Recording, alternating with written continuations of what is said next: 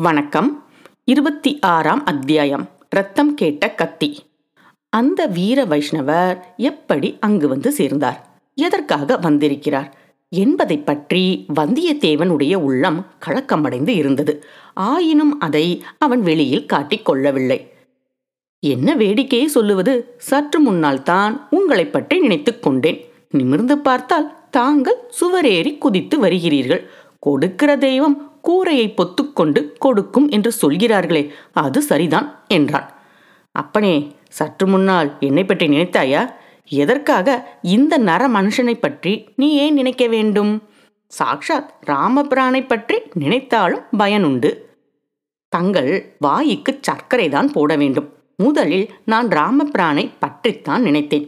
இங்கே வரும்போது கடலில் அக்கறையில் ராமேஸ்வர கோபுரம் தெரிந்தது. ராமர் அங்கேதானே சிவனை பூஜை செய்து ராவணனை கொன்ற பாவத்தை போக்கிக் கொண்டார் என்று எண்ணினேன். நில்லு தம்பி நில்லு. நிற்க முடியாது சுவாமிகளே. என்னால் நிற்க முடியாது. நடந்து நடந்து நின்று நின்று என் கால்கள் கெஞ்சுகின்றன. தாங்களும் கருணை புரிந்து உட்காருங்கள். அப்புறம் ராமனை பற்றி நினைத்தேனா? உடனே ராமபக்தனாகிய அனுமாரை பற்றி நினைவு வந்தது. அனுமாரை பற்றி எண்ணியதும் தாங்கள் நினைவு வந்தது. உடனே பார்த்தால் தாங்களே வந்து விட்டீர்கள். சுவரேறி குதித்து மட்டும் வந்தீர்களா? அல்லது அனுமாரைப் போல் கடலையே தாண்டி குதித்து வந்தீர்களா? தம்பி மகாபக்த சிரோன்மணியான அனுமார் எங்கே? அடியேன் எங்கே? அனுமார் இந்த இலங்கைக்கு வந்து அகசிய குமாரன் முதலிய ராட்சதர்களை அதகாதம் செய்தார். என்னால் கேவலம் ஒரு பூனைக்கு வழி சொல்ல முடியவில்லை. இதோ பார் எப்படி ஒரு பூனை என் கால்களை பிராண்டி இரத்தக்காயம் செய்துவிட்டது? என்று ஆழ்வார்க்கடியான் தன் கால்களில் ஏற்பட்டிருந்த காயங்களை சுட்டிக்காட்டினான் அடடா இப்படியா நேர்ந்து விட்டது? ஆனால் கேவலம் ஒரு பூனையோடு தாங்கள் சண்டைக்கு போன காரணம் என்ன? நான் சண்டைக்கு போகவில்லை. அதுவே தான் என்னுடன் வலு சண்டைக்கு வந்தது. அது எப்படி சுவாமிகளே? உன்னை தேடிக்கொண்டு நான் வந்தேன். வாசற் காவலர்களை ஏமாற்றி கொல்லைப்புற சுவர் வழியாக ஏறி குதித்தேன். கீழே நான் கால் வைக்கிற இடத்தில் வேண்டுமென்று அந்த பூனை தன் வாளை நீட்டிக் கொண்டிருந்தது. என் கால் அதன் வாளை அப்படி லேசாகத்தான் தொட்டது. இருந்தாலும் அந்த பொல்லாத பூனை தன் கால் நகங்களினால் என்னை தாக்க தொடங்கிவிட்டது. தம்பி நான் சொல்வதை கேள். புலியோடு சண்டை போட்டாலும் போடலாம். ஆணையோடு சண்டை போட்டாலும் போடலாம். பூனையோடு மட்டும் சண்டை போடக்கூடாது. சுவாமிகளே அந்த ரகசியம் எனக்கு இப்போது தெரிந்து போய் விட்டது எந்த ரகசியம்? அந்த பூனை இங்கே என் அறைக்கும் வந்தது. என் நெற்றியில் வாளினால் தடவி கொடுத்தது. என்னோடு கொஞ்சி விளையாடியது. என்னை நகத்தினால் பிராண்டவில்லை. உம்மை மட்டும் தாக்கி பிராண்டியது. அதற்கு காரணம் என்ன? வைஷ்ணவர்களை கண்டால் பிடிக்காத வீர சைவ பூனை அது. ஓஹோ அப்படியோ? இந்த யோசனை எனக்கு தோன்றாமல் போயிற்றே. வீர சைவ பூனை என்று தெரிந்திருந்தால் தடியால் நாலு திருசாத்து சாத்தியிருப்பேனே. உன் கையில் தடி இல்லாததே நல்லது. ஏனென்றால் இந்த கஷேத்திரத்துக்கு வந்ததிலிருந்து என் உடம்பிலே கூட வீர சைவ ரத்தம் கொதிக்கத் தொடங்கி இருக்கிறது என் உரையில் உள்ள கத்தி வீர வைஷ்ணவ ரத்தம் வேண்டும் என்று அழுகிறது. நீர் எனக்கு செய்த பேருதவியை நினைத்து அதை அடக்கி வைத்திருக்கிறேன். அப்பனே உனக்கு நான் ஓர் உதவியும் செய்யவில்லையே. வைஷ்ணவரே தங்கள் சகோதரியாகிய பழுவூர் இளையராணியை பற்றி எனக்கு நீர் சொல்லவில்லையா? ஆமாம் சொன்னேன். பழுவூர் இளையராணி கடம்பூருக்கு அருகில் மூடு பள்ளக்கில் போனபோது திரை விலகியதே அப்போது அந்த தேவியை நீர் எனக்கு சுட்டிக்காட்டவில்லையா? ஆமாம் அதனால் என்ன? சொல்கிறேன் அதே பல்லக்கு தஞ்சை கோட்டைக்கு அருகில் சென்று கொண்டிருந்த போது நான் பார்த்தேன். பல்லக்கு சுமப்பவர்கள் வேண்டுமென்று வந்து என் குதிரையின் மேல் இடித்தார்கள். நான் நியாயம் கோருவதற்காக பல்லக்கின் திரையை விளக்கி பார்த்தேன். உள்ளே இருந்தது யார்? பழுவூர் இளையராணி சாக்ஷாத் நந்தினி தேவிதான். ஓஹோ நீ அதிர்ஷ்டசாலி. நான் ஆன மட்டும் முயன்றும் நந்தினியை பார்க்க முடியவில்லை. உனக்கு அது கைகூடி விட்டதே. அதிர்ஷ்டம் வரும்போது அப்படித்தான் தானாகவே வரும். அப்புறம் நான் தங்கள் பெயரைச் சொன்னேன். தேவிக்கு முக்கியமான செய்தி தாங்கள் சொல்லி அனுப்பியதாக கூறினேன். நானும் பார்த்தாலும் பார்த்தேன் உன்னைப் போல் கூசாமல் பொய் சொல்கிறவனை இந்த பிரபஞ்சத்தில் எங்கும் பார்த்ததே கிடையாது. வைஷ்ணவரே என் மூதாதைகளுக்கு கவிஞர்களின் பேரில் மிக்க பிரியம். அவர்களே கவிதைகளும் பாடியிருக்கிறார்கள். அதனால் என்ன? கவி பரம்பரை ரத்தம் என் உடம்பிலும் ஓடுகிறது. அதனால் சில சமயம் கற்பனை பொங்கி வருகிறது. உம்மை போன்ற பாமரர்கள் அதை பொய் என்று சொல்லுவார்கள்.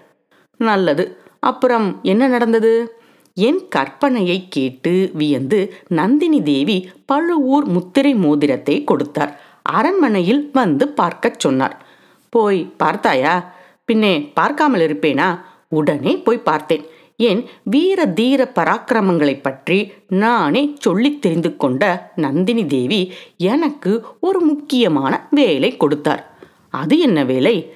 இந்த இலங்கையில் மதுரை பாண்டிய வம்சத்து மணிமகுடமும் இந்திரமாலையும் இருக்கின்றனவாம். இலங்கை அரச குடும்பத்தார் மலைநாட்டில் ஒழித்து வைத்திருக்கிறார்களாம். அந்த நகைகளை எப்படியாவது தேடிக் கொண்டு வந்துவிடு என்று சொல்லி அனுப்பினார். அது இவ்வளவு கஷ்டமான வேலை என்று எனக்கு தெரியாமல் போயிற்று. பெரிய பழுவேட்டரையரின் பொக்கிஷத்தில் உள்ள ஆபரணங்கள் ஆயிரம் கழுதை பொதி கனம் இருக்கும் என்கிறார்கள். அவ்வளவும் இளையராணிக்கு போதவில்லையாக்கும். சரி கொண்டு வந்தால் உனக்கு என்ன தருவதாகச் சொன்னால் தஞ்சை கோட்டை காவலை சின்ன பழுவேட்டரையரிடமிருந்து பிடுங்கி எனக்கு தந்து விடுவதாகச் சொன்னார். தம்பி தம்பி தஞ்சை கோட்டை காவல் உனக்கு கிடைத்தால் தட்டு தடங்கள் இல்லாமல் நான் கோட்டைக்குள் வரலாம் அல்லவா? அழகாய்த்தான் இருக்கிறது. எனக்கு தஞ்சை கோட்டை காவல் கிடைக்கிற வழி என்ன? நான் தான் இந்த ஊரில் வந்து இப்படி அகப்பட்டு கொண்டேனே என்று வந்தியத்தேவன் மிகவும் சோகமான குரலில் கூறினான். ஏன் அகப்பட்டு கொண்டாய்? எதற்காக உன்னை சிறைப்படுத்தியிருக்கிறார்கள்? தெரியுமா? என்று ஆழ்வார்க்கடியான் கேட்டான். பழுவூர் ராணி கொடுத்த முத்திரை மோதிரத்தை என்னுடன் கொண்டு வந்தேன். இங்கேயும் அதற்கு செல்வாக்கு இருக்கும் என்று எண்ணினேன். அதுதான் தவறாய் போயிற்று. அது தவறுதான். தம்பி பெரிய தவறு. இங்கே சேனாதிபதி கொடும்பாளூர் பெரிய வேளார் அல்லவா? பழுவூர் வம்சத்துக்கும் கொடும்பாளூர் வம்சத்துக்கும் பெரும் பகை என்பது உனக்கு தெரியாதா? தெரியாமல் வந்துதான் அகப்பட்டு கொண்டேன். என்ன செய்கிறதென்று தெரியவில்லை. தம்பி நீ கவலைப்பட வேண்டாம். கவலைப்படாமல் உன்னை விடுதலை செய்வதற்காகவே நான் இங்கு வந்திருக்கிறேன். ஓஹோ உன்னை ஒரு சமயம் ஓர் உதவி கேட்டேன். நீ மறுத்து விட்டாய். ஆயினும் நான் உனக்கு உதவி செய்ய வந்தேன். என்னுடன் எழுந்து வா. இந்த கணமே இச்சிறையிலிருந்து தப்பிவிடலாம். வைஷ்ணவரே தாங்கள் சீக்கிரமே இங்கிருந்து போய்விடுங்கள். ஏன் அப்பனே? என் உரையிலுள்ள கத்தி அதிகமாக புழம்பத் தொடங்கி இருக்கிறது ஒரு வீர வைஷ்ணவருடைய ரத்தம் வேண்டும் என்று கேட்கிறது. கேட்டால் கேட்கட்டுமே என் உடம்பில் வேண்டிய ரத்தம் இருக்கிறது. உன் கத்திக்கு தேவையானால் கொஞ்சம் சாப்பிட்டு விட்டு போகட்டும். நீ எழுந்து என்னுடன் வா. இல்லை நான் வர முடியாது. காரணம் என்ன? கண்ணை சுற்றி கொண்டு எனக்கு தூக்கம் வருகிறது. எத்தனையோ நாளாக இரவில் நான் தூங்கவில்லை. இன்றைக்கு நன்றாய் தூங்குவது என்று தீர்மானித்திருக்கிறேன். அதனால்தான் பூனையை கூட தூக்கி எறிந்தேன். தம்பி இது என்ன இப்படி சொல்கிறாய்? இளைய பிராட்டி குந்தவை தேவியிடம் நீ ஒப்புக்கொண்ட காரியத்தை இப்படித்தானா நிறைவேற்றப் போகிறாய்? இந்த ஓலையை பொன்னியின் செல்வன் கையில் சேர்ப்பிக்கும் வரையில் இரவென்றும் பகலென்றும் பார்க்காமல் பிரயாணம் செய்வேன் என்று நீ ஒப்புக்கொள்ளவில்லையா? இவ்விதம் சொல்லி ஆழ்வார்க்கடியான் தன்னுடைய மடியிலிருந்து ஓலையை எடுத்து வந்தியத்தேவனிடம் கொடுத்தான். அதை ஆர்வத்துடன் வந்தியத்தேவன் வாங்கிக் கொண்டான். இதுவரையில் ஆழ்வார்க்கடியான் தன் வாயை பிடுங்கி வஞ்சித்து ஏமாற்றப் பார்க்கிறான் என்றே அவன் எண்ணியிருந்தான். இப்போது அந்த எண்ணம் மாறியது. இந்த ஓலை தங்களிடம் எப்படி வந்தது? என்று கேட்டான். சேனாதிபதி விக்ரமகேசரி தான் கொடுத்தார். இதோ இந்த பழுவூர் பனை லட்சணையையும் திருப்பிக் கொடுக்கச் சொன்னார். உனக்கு எப்போது இஷ்டமோ அப்போது பிரயாணம் புறப்படலாம் என்று சொன்னார். வைஷ்ணவரே தங்களுக்கு என் மனமார்ந்த நன்றி. நன்றியையெல்லாம் சேர்த்து வைத்துக்கொள். சமயம் வரும்போது கொடுக்கலாம். ஐயா இளவரசர் தற்சமயம் எங்கே இருக்கிறார் என்று தெரியுமா? அது யாருக்கும் தெரியாது. அனுராதபுரத்திலிருந்து மலை நாட்டுக்கு சென்றிருக்கிறார். தேடி கண்டுபிடித்தே ஆக வேண்டும். உன்னோடு வழிகாட்டி போகும்படி சேனாதிபதி எனக்கு கட்டளை இட்டிருக்கிறார். நீ விரும்பினால் வருகிறேன். வந்தியத்தேவனுக்கு மீண்டும் சிறிது சந்தேகம் உண்டாயிற்று. சுவாமிகளே புறப்படுவதற்கு முன்பு சேனாதிபதியை நான் பார்க்கலாமா என்று கேட்டான். அவசியம் பார்க்கலாம். பார்த்துவிட்டுத்தான் பிரயாணம் கிளம்ப வேண்டும். வானதி தேவியை பற்றி சேனாதிபதியிடம் தெரிவியாமல் போகலாமா என்றான் ஆழ்வார்க்கடியான். இதை கேட்ட வந்தியத்தேவன் இந்த வீர வைஷ்ணவனுக்கு உண்மையிலேயே மந்திர வித்தை கை வந்திருக்குமோ என்று வியப்படைந்தான். நன்றி.